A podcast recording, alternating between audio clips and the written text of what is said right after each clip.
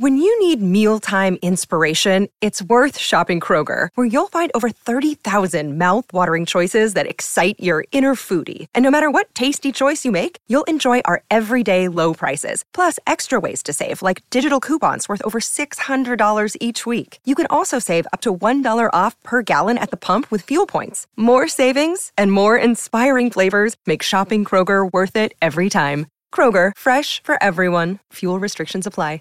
Attention BetMGM customers. Have a friend who loves sports as much as you do? Here's a chance for both of you to earn a $50 bonus when they sign up through BetMGM's Refer a Friend program. Just sign into your BetMGM account and click on the Refer a Friend program to send your friend a message inviting them to register a new account in the same state you use BetMGM in. Once your friend signs up and makes a deposit, they'll receive a $50 bonus. And once your friend places a bet with their bonus and the wager is settled, you'll receive a $50 bonus as well.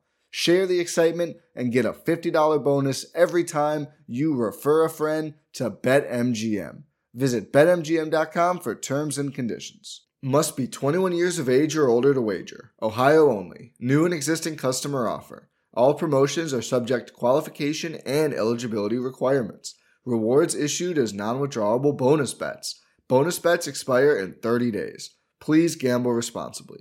Gambling problem? Call 1 800 Gambler in partnership with MGM Northfield Park.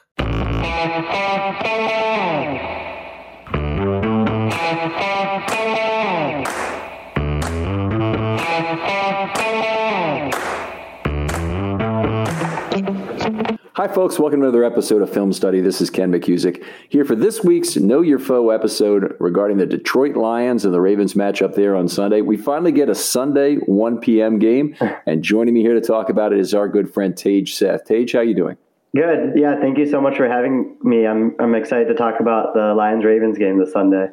Yeah, so Tage, uh, give you a little bit of background. PFF intern, going to certainly be working in the NFL uh, at at some point if he if he doesn't get stolen away by finance or some other industry to do a lot of a, lot of good work. But uh, but certainly has all the track to be in the NFL as a PFF intern uh, this summer in their R and D department. Great place to work and and does a great job of explaining things very well. So I like having him on the show to explain new metrics from PFF or new charts of his own that he does. But uh, appreciate the, the the friendship the show you've shown, Tage, and we'd love to have you on more, of course, after this one.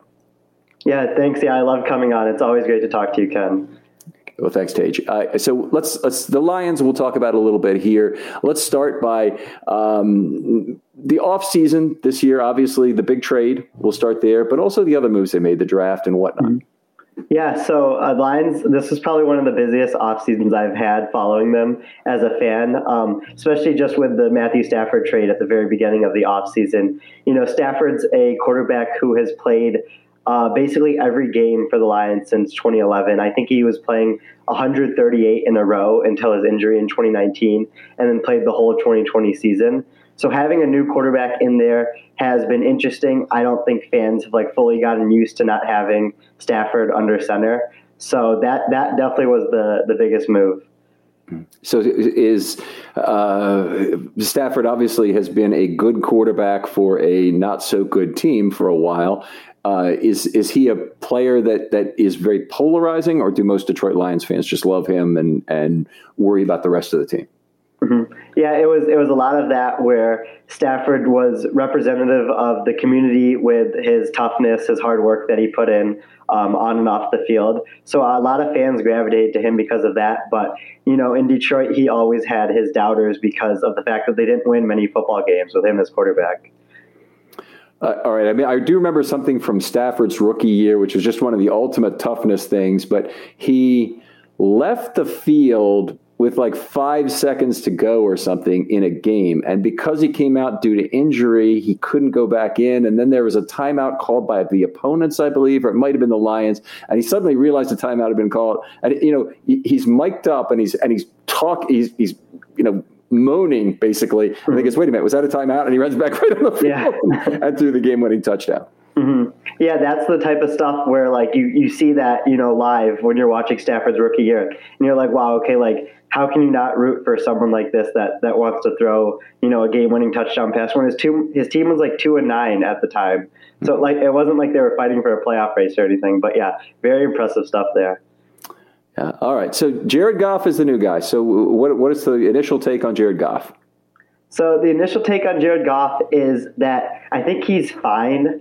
Like when when things are going right for Jared Goff, he's going to be an average quarterback, right? So if you look at if you look at Jared Goff, uh, he's average in advanced statistics or just watching him when the pocket is clean, but he's not good under pressure, which is one of the reasons why McVay wanted to trade him. And then he you know he's he's average when he's doing play action and stuff like that and like stuff that can help a quarterback but on standard dropbacks he's below average there. So when when things are going right for jared goff he's going to be able to move the ball with some weapons and, and stuff like that but he's not a type of quarterback that can really carry a team and move them up to an elite level like some other guys in the league all right. So uh, the Ravens had a good experience with Jared Goff in 2019. They, they, as Eric Weddle said, peeled their faces off when they when they went out to LA to play the Rams. Mm-hmm. And Goff's jitteriness was a big part of that, and uh, uh, his inability to really uh, pass well under pressure when moved off the spot. Is that something you'd expect to see from the Ravens to try and do to go? Been very light on scheme, particularly this last week against against Mahomes, but but go back to more scheme to get after him. Yeah, I think the Ravens are almost like the perfect matchup for stopping Goff. Like Goff does really well against a lot of uh, odd coverages when there's like a single safety, but the Ravens use cover or cover zero uh, with no safeties. You know, almost more than anyone in the league, other than I think Belichick. So that's that's a good way to stop Goff is by by uh, playing cover zero, like keep it, keeping everything short because that's where he likes to throw. And another thing is, yeah, like bringing pressure, which is what the Ravens do so well, and they're so aggressive with it, is really something that I think could throw him off his game. All right. Uh, how about other moves this offseason? What uh, who did the Lions acquire that's that's exciting? I know uh, Levi Onwuzurike was somebody that I liked in the draft. Uh, tell us about him, about other acquisitions. Mm-hmm. Yeah, Levi, uh, you know, second round pick uh, he, they're trying to build the defensive line out. And so he had an injury for most of training camp and wasn't really get wasn't really able to get acclimated with the team. So he only played a couple snaps against the Packers uh, this past Monday night. But Alim McNeil is the third round pick, who's also a defensive tackle, and he's the one that is actually getting people in Detroit excited about him. Um, he's he's he's had an ability right now to clog gaps and to uh, to kind of create pressure and stuff like that. Another guy I absolutely loved going into the draft, NC or NC State, I forget, but anyway, he's he's a, uh, very big body there who does a good job clogging up and and uh, and absorbing blocks. And the Ravens' defensive line is way too old. I mean, it's a it's a real risk they took to not take a defensive lineman in this draft. Uh, they ended up drafting a fullback with a fifth round pick when Khyiris Khyiris Tonga of BYU and other guys were still on the board, including developmental left tackles. But I thought the, the, the, overlooking the defensive line in particular was was one of the real mistakes. And Detroit ended up getting two great guys. I mean, Onwuzurike is a is kind of like a Madubuike clone in a lot of ways. Mm-hmm. very similar size and quickness. Uh, very very fast off the snap guys. I, I, you know, so Onwuzurike. I know Michael Crawford probably likes him even better than I do, local analyst here, but uh, but I liked him too. Mm-hmm. Yeah, yeah, very excited to see him play. We'll, we'll definitely see him with more snaps this week, so that'll be interesting to see how that plays out. Has he uh, been pretty much used as a three tech so far this year? Mm-hmm. Yeah, and then McNeil is kind of like a one tech, zero tech type type player. Yeah. All right, perfect. No, definitely, I'm I'm jealous of the draft picks already in terms of who you got. Though we're happy with Oweh so far. Let's talk about key injuries right now. Jeffrey Okudah, I know, got injured in Week One. Is he still out? Mm-hmm. Yeah, Okudah will be out basically the whole year with a torn Achilles. Okay. Mm-hmm. That's a big loss, unfortunately. Had kind of a tough year as a rookie, didn't he, in coverage? But uh, uh, but this was, you know, probably would have been a step forward, much like Patrick Queen. You know, you'd expect a guy to mm-hmm. take a mm-hmm. step forward after not having that off season the first year. Mm-hmm. Yeah, for sure. I mean, there were there were reports coming out of camp that Okudah was playing with more confidence this year. Uh, definitely an easier scheme to play corner in. Um, you know, like under under Matt Patricia's heavy man like cover one scheme. Uh, I think Okudah was was really struggling with that. So with his new scheme, he was supposed to take the next step forward. So it, it really stinks that he's not able to play this year. Yeah, it's it's always a bummer to lose any player on the first contract for any period. But mm-hmm. you know, the number three overall draft pick, when that's what you got as lines. you got draft capital, and you got to you got to convert that. Mm-hmm. Yeah. Bummer. How about the long run cap situation? I know they they probably uh, you know they they in trading these two contracts effectively. Do they pick up cap or do they did they actually drop some cap? So the really weird thing with the Stafford Goff trade is that both teams are kind of paying half of the current quarterbacks contract that are that's on their roster and like half of the uh, other quarterbacks that they traded away. So, but the Lions took on a lot of dead cap to uh, make this trade possible. Um, it can be theorized that one of the two first round picks that the Rams sent the Lions in that trade was just to take on Jared Goff's like dead cap money because there's so much of it.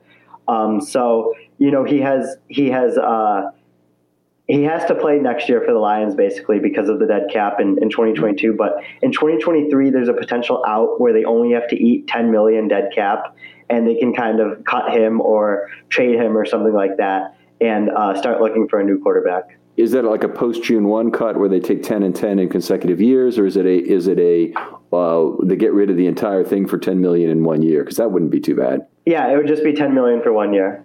Okay. Yeah. I mean, hey, getting rid of your franchise quarterback costs money. And mm-hmm. uh, that's that's that doesn't seem like too expensive, honestly. Mm-hmm. All right, outstanding stuff. Key contract situations. How about players that are coming up on their third, fourth year? Who do the Lions really need to get re-signed right now? Yeah, I mean the the team is pretty young, so there's no really um, like veteran players that I think need to get re-signed. But T.J. Hockenson is definitely I think the main focus. Um, so like his you know his rookie contract is going to be done in 2023 if they pick up the fifth year option, which they probably will, uh, given his level of tight end play. So I think he should be a priority to get re-signed long term. Okay, so the Ravens start off the season with Darren Waller, and Las Vegas, I can't have wanted to say Oakland, but Las Vegas threw 19 passes to mm-hmm. him in that game, and and uh, uh, then they then of course they get Kelce in week two, and Kelce ran all over him, yeah. missed missed tackle fest on the 46 yard touchdown, uh, made their inside linebackers frankly look really silly. Mm-hmm. Um, that being the weakness of the Ravens, really looking at their inside linebacker coverage ability, is that something you're maybe expecting the Lions to try and take advantage of? Oh, for sure. Yeah. Uh, you know, if the Lions have a chance in this game to keep it close, it would be for TJ Hockenson to have like 100 yards or something like that. Um, you know, he's he's definitely the best weapon on the offense. If you watch that Monday night game last week uh, with the Lions went for a fourth and one, Dan Campbell said in his press conference the first read for Jared Goff on that play was to look and make sure TJ Hockenson was on a single coverage, and if he was, you would throw it to him, like no matter what. But the Packers double covered him, so Goff had to go elsewhere. So Hockenson should be the focal point in the offense. He's a good run blocker, and he's great pass catcher and, and really good with the ball in his hands. All right, we definitely want to want to talk a little bit about these guys. Let's move over to the offense.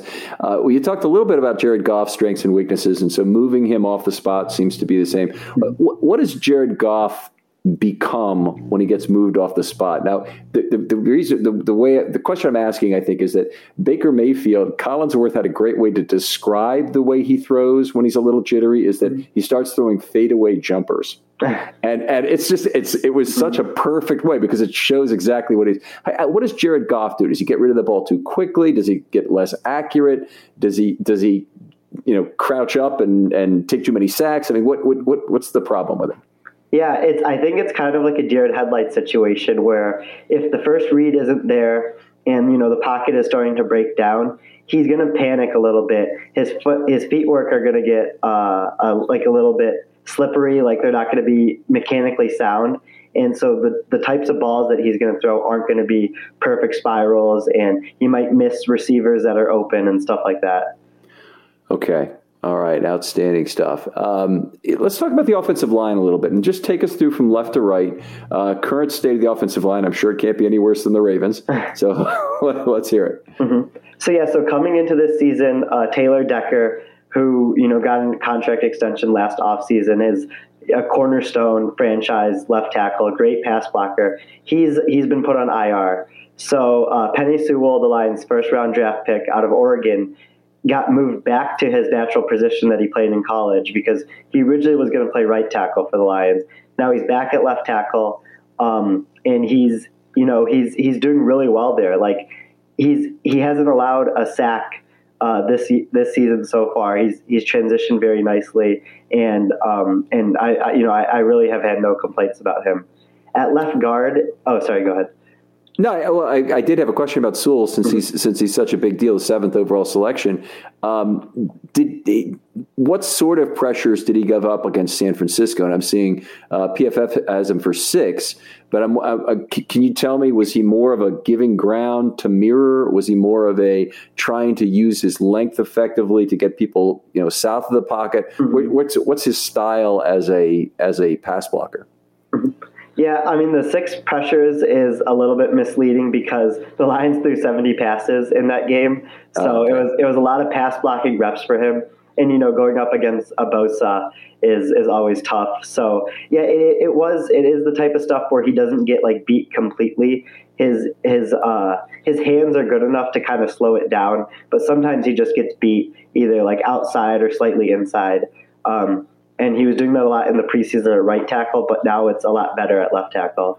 So he'll he'll probably see two things I would guess from the Ravens. One is that they that Odafe Oweh will probably try and get him on an island wide and initiate that first move to try and get him to overreact to it because we've seen that now from Oweh for the first two weeks, which we're loving by the way mm-hmm. here in Baltimore. But but the other thing is you can count on the left B gap probably being peppered I, am assuming we're going to talk about the guard in a moment, uh, for blitz opportunities and stunt opportunities. Mm-hmm. Is, is, that something, has Sewell exchanged assignments well, and has he reacted well on an island? Yeah, that, that hasn't happened too much in the uh, first all game, like or first two games, the the stunts and stuff like that. Green Bay was pretty vanilla with their defensive scheme uh, on Monday, but on an island, I think he's done really well so far. Um, so this will be a good test for him going up against Oweh, who who was big in that Sunday night game. Who did, did he uh, face a lot of uh, uh, Za'Darius Smith for the Packers, or who did he face? Well, Za'Darius Smith is out with injury, so it was um, it was you know it was a little bit of Rashan Gary and um, and stuff like that, and and they yeah they weren't really bringing their linebackers that often. Okay, all right, well, fair enough. Uh, well, let's move over to left guard.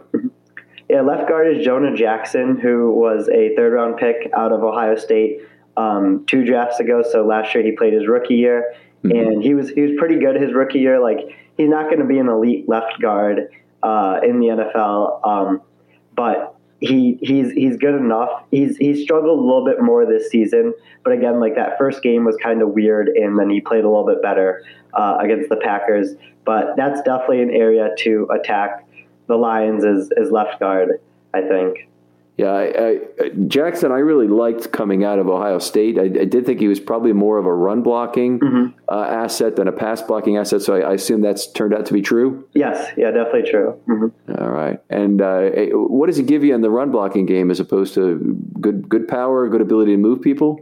Yeah, yeah, it's you know it's the theme of the Lions' offensive line is just good you know athletic athletes like they're they're able to all do stuff like get down the field uh, on run blocking snaps and, and stuff like that. So it's it's really impressive to watch actually. All right. All right. Very cool. So center let's move on. Frank ragnow i think is has an argument for the best center in football. Um, he's you know he's he's very good pass blocker but he again he excels in the run game. Uh, the way he is able to move down the field quickly to get to the second level and uh, block linebackers there. And he's good with power too. Like he can maul people over uh, if asked. Um, last year, one of my favorite things to watch for the Lions was when um, you know he he played uh, the Falcons, and it was it was one of his best games of of the season. Um, and, and, you know, Falcons have a good interior defensive line, so that that was really interesting to watch, and, and he did really well that game too. So Ragnow been already re-signed for a second contract? Mm-hmm. Yeah, the main thing about the offensive line is all like five starters. Um, once Decker comes back and, and Sewell moves back over, is is they're signed for the next three years. Um, oh, either under rookie contract, yeah, yeah. Oh, so that, that that's really exciting when you think about the rebuild and stuff like that. All right, let's move over to right guard then. Right guard is definitely the weakest uh, part of the offensive line. It's um, it's Vaitai from the uh, from the Eagles. They they signed him to play tackle, um, and I think he was he was too big for tackle, so he got he kind of got moved inside to guard uh, after being really really bad in 2020, and then again this year he hasn't really shown much of being good. So like it's it's a big contract that's kind of sitting on the books, um, and they'll they'll probably have to figure out some type of solution for a right guard. But uh, right now, it's it's definitely not worth the money the Lions paid him. That's that's interesting. So he was he was signed for how many years and for what kind of contract? He was, um, I believe it was it was sixty million for four years. Jesus, that really yeah. shows you how difficult it is to find tackles in this mm-hmm. league. Mm-hmm. I mean, okay, so this is second year with Detroit. So presumably it's getting a little bit cheaper to get out of that contract probably in year three, but still might have to spread it over two years. Yes, yeah, probably. Yeah. Um, oh, sorry, it was it was five years, uh, forty five million actually. So not as bad as, as the four years, but still a lot. Um, still, yeah, still a lot for you know a tackle who's now moved to guard and isn't even that good at uh, at playing guard. So all right. That's that's interesting. So the the Ravens they didn't play the Eagles. They played the Eagles in 2020 after Vaitai was already gone, and they had a they had another guy who was uh, who was even worse playing guard uh, uh, there then. Jamon Brown, I want to say was his mm-hmm. name. He's been around the league since. All right, so uh, Vaitai at right guard. So this is looking certainly looking like opportunities for the Ravens to get back into scheme generated pass rush as opposed to uh, you know what they did with these four man rushes against the Chiefs, which are you know I, I, don't think people criticize. I think people understand that Mahomes will eat you alive if you blitz, but then you look at the other side of that, and Mahomes threw for 11.1 yards per pass attempt. So mm-hmm. that's not getting it done either. So be a yeah. good hopefully a, a, game where the Ravens can can can get back to some of what Martindale usually likes to do. Mm-hmm. At right tackle, used to be Ricky Wagner. Of course, he's still out there as a free agent right now. Mm-hmm. Yeah, Wagner uh, was a very exciting free agent when he was signed, but didn't live up to the expectations, uh, which happens often, uh, or happened often in the Matt Patricia era, I guess. Um, so now it's it's it's Matt Nelson. Um, so he's you know again he's he was supposed to be the backup tackle entering the season. But when Decker went down, uh, Sewell switched from right to left tackle, and then Matt Nelson's kind of filled in. So he's just kind of a stopgap. Right side of the offensive line is weak right now. He's he's not particularly good, and we haven't really seen much of him. But we can assume that um, he's not going to like shut down anyone or anything. Okay, UD, UDFA player there, Nelson. So at least they're doing it cheap. If you're not going to do it good, mm-hmm. you better do it cheap. Ravens have Patrick Mekari right now at, at right tackle, which mm-hmm. is uh, along those same lines, frankly. Of, of although he played very well on Monday on Sunday night. All right, uh, we're talking about the Lions here. Let's get back to it. So, uh, how about we talk about the receiving corps now, uh, and kind of take me through roles and responsibilities among those guys. Yeah, the receiving corps is pretty uh, barren um, considering the losses of, of Kenny Golladay, who the Ravens were interested in, if I remember mm-hmm. correctly, and then Marvin Jones, um, who who were, were good wide receivers for the Lions for a couple of years. Um, so it's yeah, it's, it's it's tough right now to look at this receiving corps and be excited about them. So Quintez Cephus is probably the wide receiver one on the team. Um, he's not he's not fast at all. Uh, coming out of college, he got a lot of comps to Anquan Boldin. So he's kind of he's kind of a slower receiver, but he's just good with his body and good with contested catches. And we saw that um, with his first touchdown against the Packers on Monday night, where he wasn't like super open, but he kind of just positioned himself in the end zone to catch that ball. Okay, so I'm trying to find his targets here uh, for these couple of games. Uh, okay, been targeted 13 times so far this season mm-hmm. for 75 yards. Okay. All right. So yeah, um, is he a YAC player? Is he a guy who, who can do something exciting after the catch? No, I, I, he's not the YAC player. The the YAC wide receiver I'd say is Amon-Ra St. Brown, the rookie from USC. Um, he's he's very similar to Juju, and where I think they're they're like kind of good as all around receivers. They're not like especially elite at anything. Um, so if the Ravens have experience, you know, a lot of experience preparing to defend Juju, uh, they should be they should see someone pretty similar in St. Brown. Okay, wouldn't say they've really had a lot of success against Juju, but they they you know they have to mm-hmm. face him from time to time. Uh, and they, he's, he's looks like he's gotten a reasonable target share, but it's not like they're throwing to him every down either with eight targets in two games. Mm-hmm. All right, who take us through the rest of the receivers while we're here. Yeah, so Tyrell Williams was supposed to be like the the burner, but he's also on injury. Um, so then a lot of the targets are going to just Hockenson and and D'Andre Swift. Um, you know, D'Andre Swift coming out of the backfield. The Lions are using some 20 personnel with Jamaal Williams and D'Andre Swift. So huh. uh, that yeah, that's that's been interesting too. So because Swift is Swift is really good as a receiving back also. Okay, twenty personnel, folks out there is the is pony backfield. It's two two pure running backs, right? Not a mm-hmm. not a not a running back and a fullback. You're talking about? Yes, yeah, two pure. Or yeah, I mean, or they have a fullback in there too sometimes too. Okay, but when they when they have a fullback in, is it usually twenty one, or are they doing some twenty with a fullback, yeah. a running back, and three wide receivers? Because that would be kind of weird. Yeah, it's twenty one usually. Yeah. All right, tell me about Trinity Benson. Mm-hmm. I haven't, yeah, I haven't really seen much of Trinity Benson yet. Uh, you know, he he just got here, but he, I know he was someone that that they they really wanted on the roster. They thought that he had some potential, so um, hopefully, hopefully we see more of him as as the season goes on. Okay. All right. Fair enough. Uh, any other wide receivers you want to talk about at all? Yeah, that's those are, those are definitely the main ones. Yeah, it's, it's a lot of Hockenson and Swift, and then Cephus uh, will get mixed in there too. All right, all right. So uh, if if we go with with after Hockenson, let's talk about the other tight ends on the team, maybe. Mm-hmm. Yeah. So uh, Brandon Fells is is the other tight end. On, or sorry, Darren Fells is the other tight end well. on the team. Yeah. So you know he's just he you know he hasn't played that much. I think he's only gotten targeted once this year.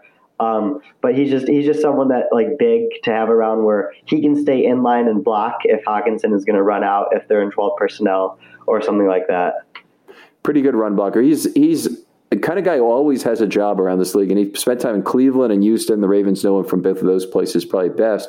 Um, but but a guy who uh, pretty much will always have a job at 6'7", 270, uh-huh. even though he's now pushing. I guess he might be thirty five years old now. Mm-hmm. Yeah, he is getting up there. Yeah, for sure. All right, all right. So uh, okay, let's let's move to the running back position then. Talk about that. Mm-hmm. Yeah, so talked about this a little bit earlier, but D'Andre Swift and Jamaal Williams are basically going to split carries. Um, they they really liked D, uh, Jamaal Williams's energy that that he brings to the team. Um, that's definitely been the new like theme of the of the Brad Holmes, uh, Dan Campbell era. Detroit is just having good personalities in the locker room because that didn't happen uh, with Patricia. So they're, they're going to split carries. Uh, Swift has 20 carries on the year. Jamaal Williams has 16. So it's very similar, um, very similar running backs or running back workloads, but different types of play styles too. Like Swift is very shifty. He's kind of more rubbery than Williams is, while, while Williams will um, kind of run up the middle, more like inside zone type of stuff, uh, and just try to churn out yards. And Swift is last year's number two pick, mm-hmm. and pretty high number two. Um, but but did, is is he a guy that you would have in on third down, or is he really more of a first and second down, running down kind of player? Mm-hmm. Yeah, he's. I mean, he can. I think he's a good all around back. But right now, how they're they're doing it is is kind of Williams is like mainly the first down running back, and then from there they're kind of splitting carries and stuff like that. All right, all right, very good. Um, let's see, what do we not hit on the offense here? I need to go back to my uh, little outline here. Uh, okay, you mentioned the 20 personnel being something, so that's always kind of cool because the Ravens uh, have tried some things with two running backs, some some mm-hmm. pony, mm-hmm. Uh, almost always with additional inline players. So it might be 21 or 22 21, yeah. with a pony. Yeah. Mm-hmm. Um, what other common plays and formations do they use that not a lot of other teams do? Mm-hmm.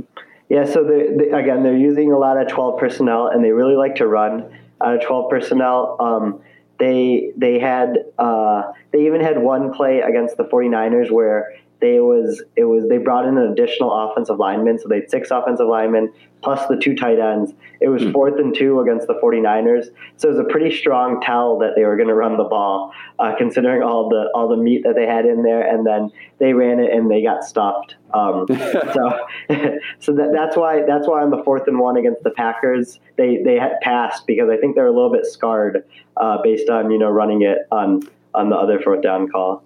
Uh, on on that three tight end play effectively because you got 6 mm-hmm. lineman is also a tight end. Did they, was everybody in line, or did they have a, tight end in the backfield, or what did they do? Yeah, it was in line, and I think it was blocked fine, but uh, Jamaal Williams kind of tripped a little bit, and you know as he was getting back up, that that's when the defensive lineman uh, broke through and, and stuffed him. Gotcha. Okay.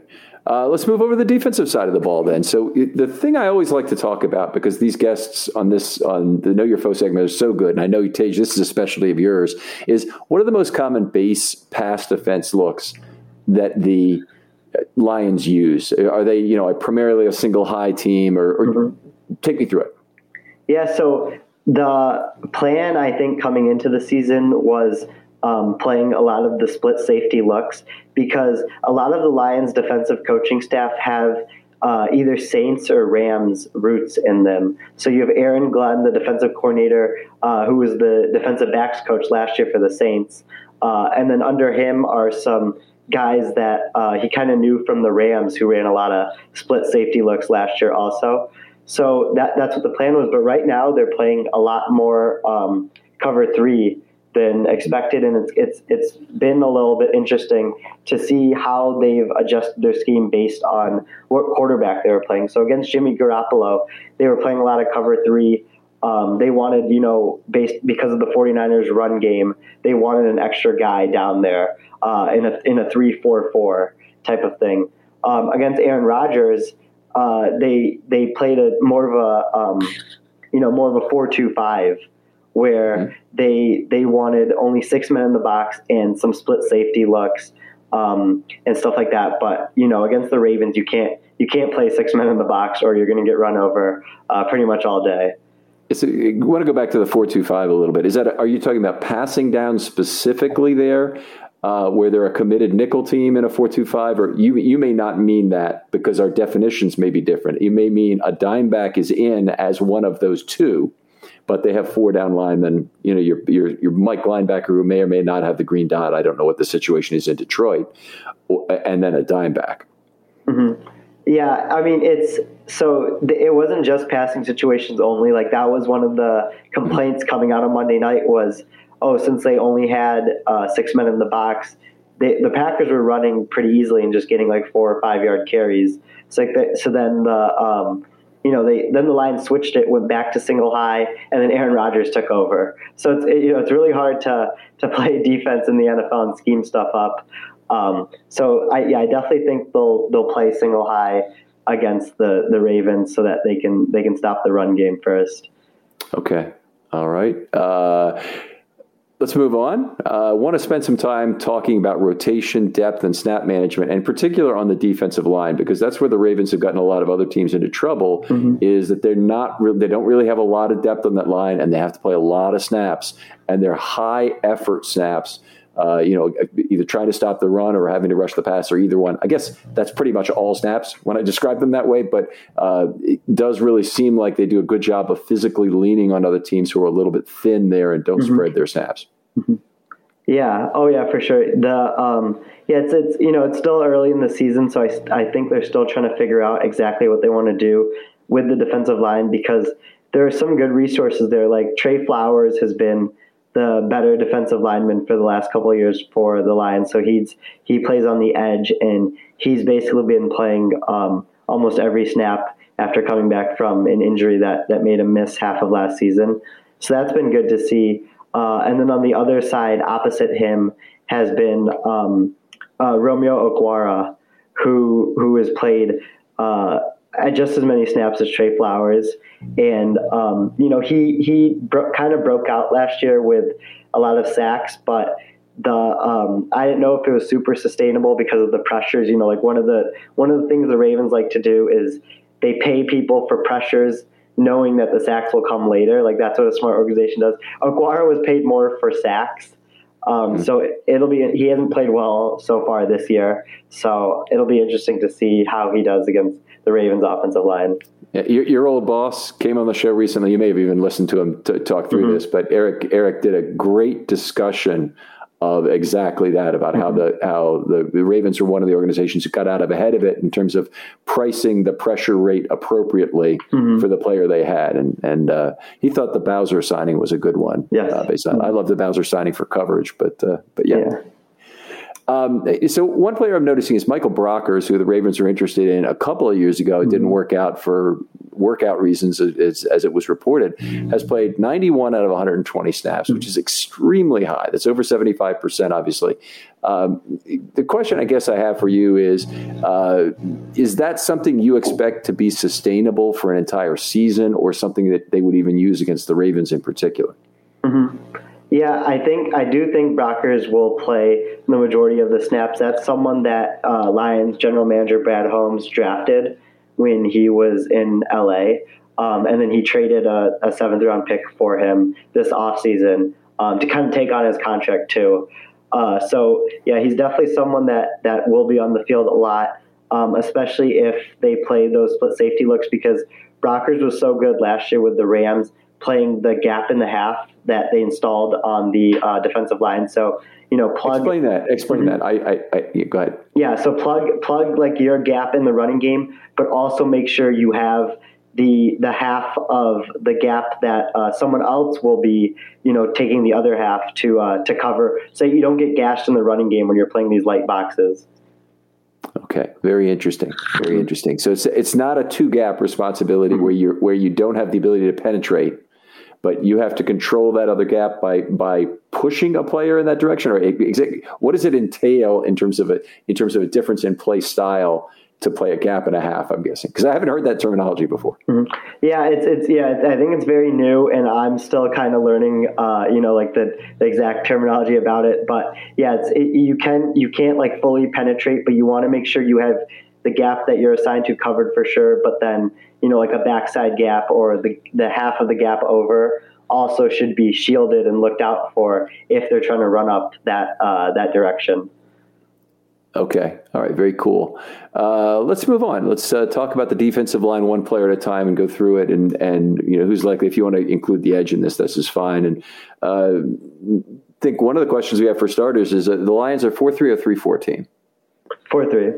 Four three. Okay, so this is, I believe, three straight now four three teams the Ravens have faced. So they're getting pretty used to this. I didn't realize it had become more dominant again in the NFL. But looking ahead, they've got the they've got the Steelers in division and the and Cleveland in division, who are predominantly four three teams. Mm-hmm. Yeah.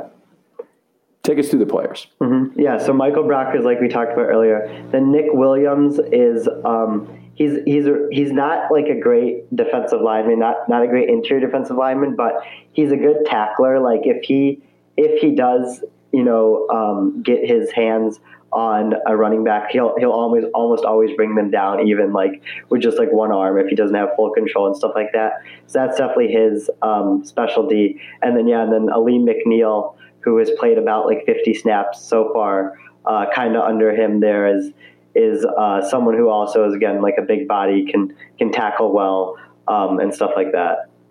Okay, so it's really just those three. Uh, uh, Penisini has played a few snaps as well. I see. Mm-hmm. Yeah, Penisini's. You know, he he's again he's like a he's a bigger body, but he didn't have a good last season, so I think they're trying to filter him out.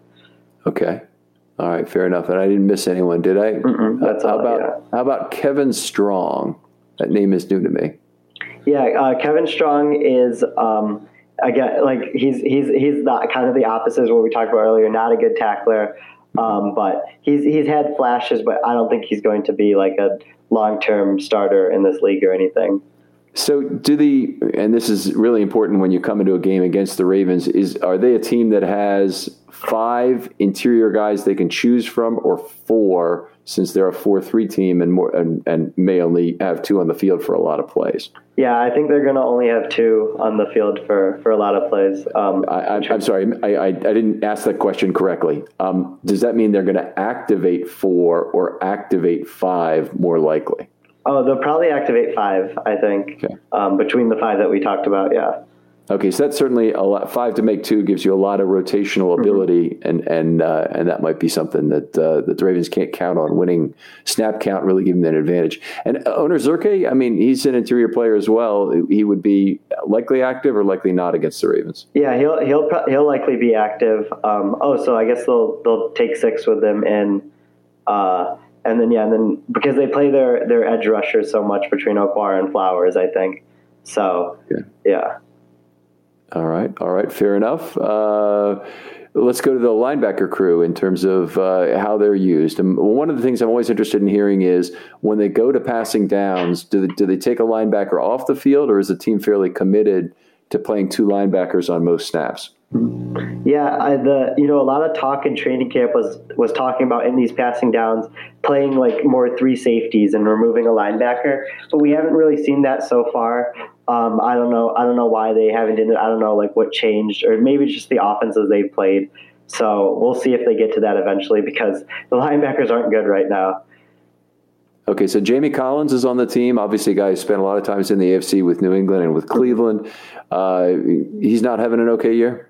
Yeah, I mean it's you know he's he's starting to get a little bit older, but he just looks like he's slow whenever he's covering anyone. Uh, he got matched up on Aaron Jones a couple times, in that Green Bay game, and it was really really bad. Uh, just just Aaron Jones running right by him, you know, catching a pass and then you know sprinting by him even further down the field. You want to feel old? Uh, Jamie Collins is almost 32 years old. He'll be 32 yeah. in November. I'm, I'm shocked by that. Mm-hmm. It's crazy, yeah. Yeah, time flies. You you got to make it work.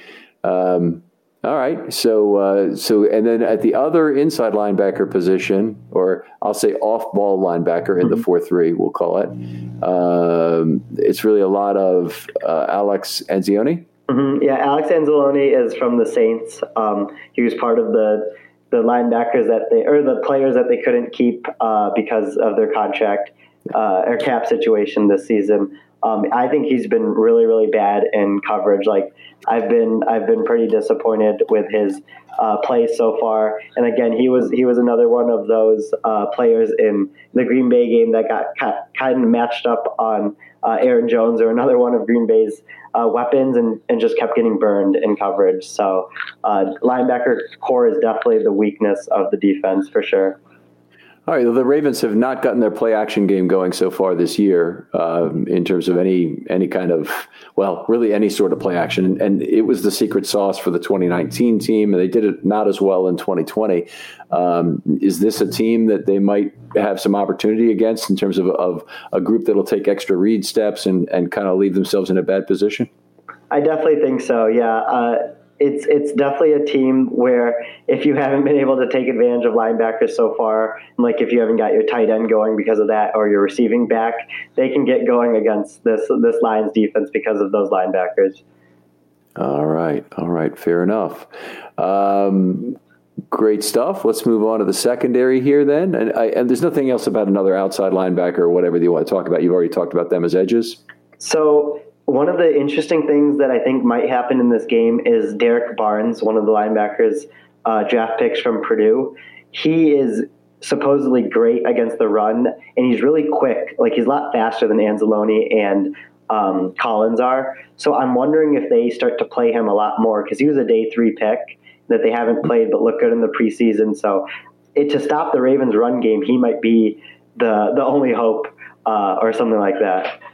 Interesting. You you you present a very much there's no chance for the for the for the Lions in this game, and I'm I'm see the Ravens going on the road as an eight point favorite or thereabouts. Maybe it's seven and a half. A lot of places, eight other places, and I'm scared to death of that line. I mean, I just I, I look at that and say, well, yeah, that that seems like way too much on the road against anybody, right? For this Ravens team as currently constituted, they haven't stopped anybody on defense, and and frankly, their offensive line is in shambles, mm-hmm. um, and they're they're they're really having to try and correct it on the fly. Yeah. All right, well let's uh, let's talk about the secondary here and and uh, who's still standing. Uh, as yeah, this is something that happens every year. The replacement level in the secondary is a moving target. Mm-hmm. It, it drops precipitously in the secondary. Dropped some at defensive line and inside linebacker, but those at deep, at inside linebacker in particular, it's an easy size and shape category that there are more players available. At cornerback, boy, this year it just seems like there's a big fall off, and the Ravens, who seem to be really stocked, and for example, are already having trouble, and the Lions, of course, having their trouble too. Yep. Yeah, it definitely seems like this is one of the years in the NFL where the secondaries aren't as good, or there's just you know there's not as many good secondaries. So hopefully, with the the college talent pool coming in, we're going to get some better corners and stuff like that. Because yeah, like like you said, it, it doesn't seem like it's as it's as high level as usual. Do, do you think that the 2021 draft in particular? With all of the small school prospects really not getting a chance to play, or not much, only a few small school draft picks taken, and all of the uh, or, or a, a, number of players either opting out and maybe wanting to wait and play another season, or realizing that this year was just not scouted the same way, wanted to defer and play another year in college. Do you think we'll have like a season and a third, say, of prospects in the 2022 draft? That's what I'm thinking right now too. Yeah, that's that, I definitely could see that happening. I definitely think that the you know the uh, secondary talent pool in the NFL needs that to happen. Right. Yeah, I, I, I, agree. I mean, right now the Ravens, with all the running back injuries, are feeling the heat of just how how lousy the the backup running backs are in this league, mm-hmm. and the fact that they sign, you know, Freeman, Bell, and Murray tells you that's so anti Ravens in terms of you know they would you typically want to get the best first year running back you like most and somebody else's practice squad. That's you know they do with Collins and a whole bunch of other players mm-hmm. they brought in here. Like and it just there wasn't anybody available that met that description. Mm-hmm. Yeah. Okay. Crazy. All right, let's go through the, the remaining players of the secondary for the for the Lions. I'm sorry to hold you up there. Yeah, no, totally fine. Uh, so Amani Oruwariye is the the he's he's going to be the future um, quarterback number two if Okudah can develop into quarterback number one. So he's he's really good when he's on a you know a second wide receiver. Um, I so I assume he, but you know he has to play corner one for this game, so I assume he'll be on uh, Brown for for a lot of it. Um, and you know he's he's has ups and downs. He was he was only uh, targeted once in the in the first half against Green Bay. He was doing a good job there. Um, they kind of changed up their scheme in the second half, and then he got targeted a couple more times. But I do like what I see out of him. Uh, and then, but the the rest of the the secondary isn't up to his level. All right. I mean, go take us through the players here. You don't need to get me to, to prod you on these. So Okudah obviously is is lost. Uh, Bobby Price got some snaps. Mm-hmm. Yeah, yeah. Bobby Price, uh, you know, filled in when um, uh, Melifonwu, who was who was the Lions' fourth round pick this year. He's a very tall, uh, a corner hybrid safety type player. Um, so he got injured in the Green Bay game. Then Bobby Price came in. Yeah, if, if memory serves, Melifonwu, uh, Syracuse guy for, mm-hmm. for starters, that's where I went to school. But uh, that sec- that Syracuse secondary last year was quite good, and uh, Melifonwu was an interesting prospect that I that I, I kind of thought I liked with Trill Williams as well. Uh, either one of those two to be taken by the Ravens. They didn't obviously get either of them, but. Uh, okay, very good. So, uh, Melifonwu, what have you seen so far from him? Yeah, I thought he was he was great against uh, Green Bay until you know he, he got injured on on like a I think it was like a 45 yard pass play to Davante Adams where um, I think it was like his hamstring or something kind of kind of blew out as he was running with him. Um, so so yeah, Bobby Price will will uh, replace him. And then the the real area to attack in the Lions secondary are the the two safeties, um, you know, kind of up at the top more is Tracy Walker and Will Harris. Uh, Walker was really good in 2019, and like it was very exciting to see him progress like that. Um, took a huge step back in 2020 and then uh, kind of a similar story with Will Harris, where he he showed some flashes, but he's again he's another slow defensive player that can't keep up with speed. So I can definitely see Hollywood Brown running past him at some point uh, on Sunday. Interesting. Okay, and he's he's more of a single high guy at this point. Mm-hmm. Yes. Okay. All right. Very cool. All right. Well, it, certainly gives us a, quite a bit of insight into who the Detroit Lions are, and really appreciate that. The Ravens don't play the Lions very often, and our mm-hmm. fans whenever it's an NFC team in particular, I believe these these things are extremely useful. We love them for the AFC teams too, even in the divisional games where we, we're fairly familiar with the personnel. But when we really have no idea, like with the Lions, I think it's great to, to get a rundown from a guy like you, Tej. Is, is there a player you think matches up exceptionally well against the Ravens? Yeah, I think I think you know their their best shot of keeping the game close is to feed T.J. Hockenson, um, especially with what we just saw with Kelce um, last week. Is is if Hockenson gets hot and you know he's he's making good catches and he's getting YAC as he usually does, they the Lions can can put up some points. All right. Uh, let's let's talk about where folks can find your work. What's your Twitter handle for starters? Mm-hmm. Yeah, my Twitter handle is at uh, TEJFB Analytics, so Tej FB Analytics if you want to follow me there. All right, ter- terrific. Other plugs you want to make? I mean, uh, work you've done on PFF, new charts, new projects you're working on, anything you're doing at school that's kind of cool for football related? Yeah, um, yeah. So yeah, you can find a lot of my stuff at Pro Football Focus uh, or PFF.com. Um, just go over to PFF.com, type in my name to the search bar. Some of my articles will pop up. Um, I think the the one that Ravens fans will probably be most interested in is kind of coverage scheme uniqueness score, since the Ravens are, you know, have a little bit of more unique uh, coverage scheme compared to the rest of the NFL highly recommend that piece. Uh, got some great definitional information there, but you know, cover learn what cover three slot is, for example. But great definitional information, but also really underscores some of the differences from the Ravens and other teams that that, that you'll like. Uh, you did that WAR adjusted injuries lost piece for us. Really appreciated that. That's still out on the site. If you go to the video section and you can see Tej um, going through his new metric of uh, adjudicating the amount of WAR lost to injuries, and it's a complex calculation, difficult thing to do, but it'll tell you exactly what we knew that the 2015 Ravens got absolutely screwed by that. All right. Uh, Tej, thanks so much for joining us. This is a great pleasure always to have you on. We hope we can do it again in the future, but uh, appreciate you making time. Yeah, thank you so much for having me. Would definitely love to come back in, in the future. All right. Thanks again, Tej. We'll talk to you next time Bye. on Film Study.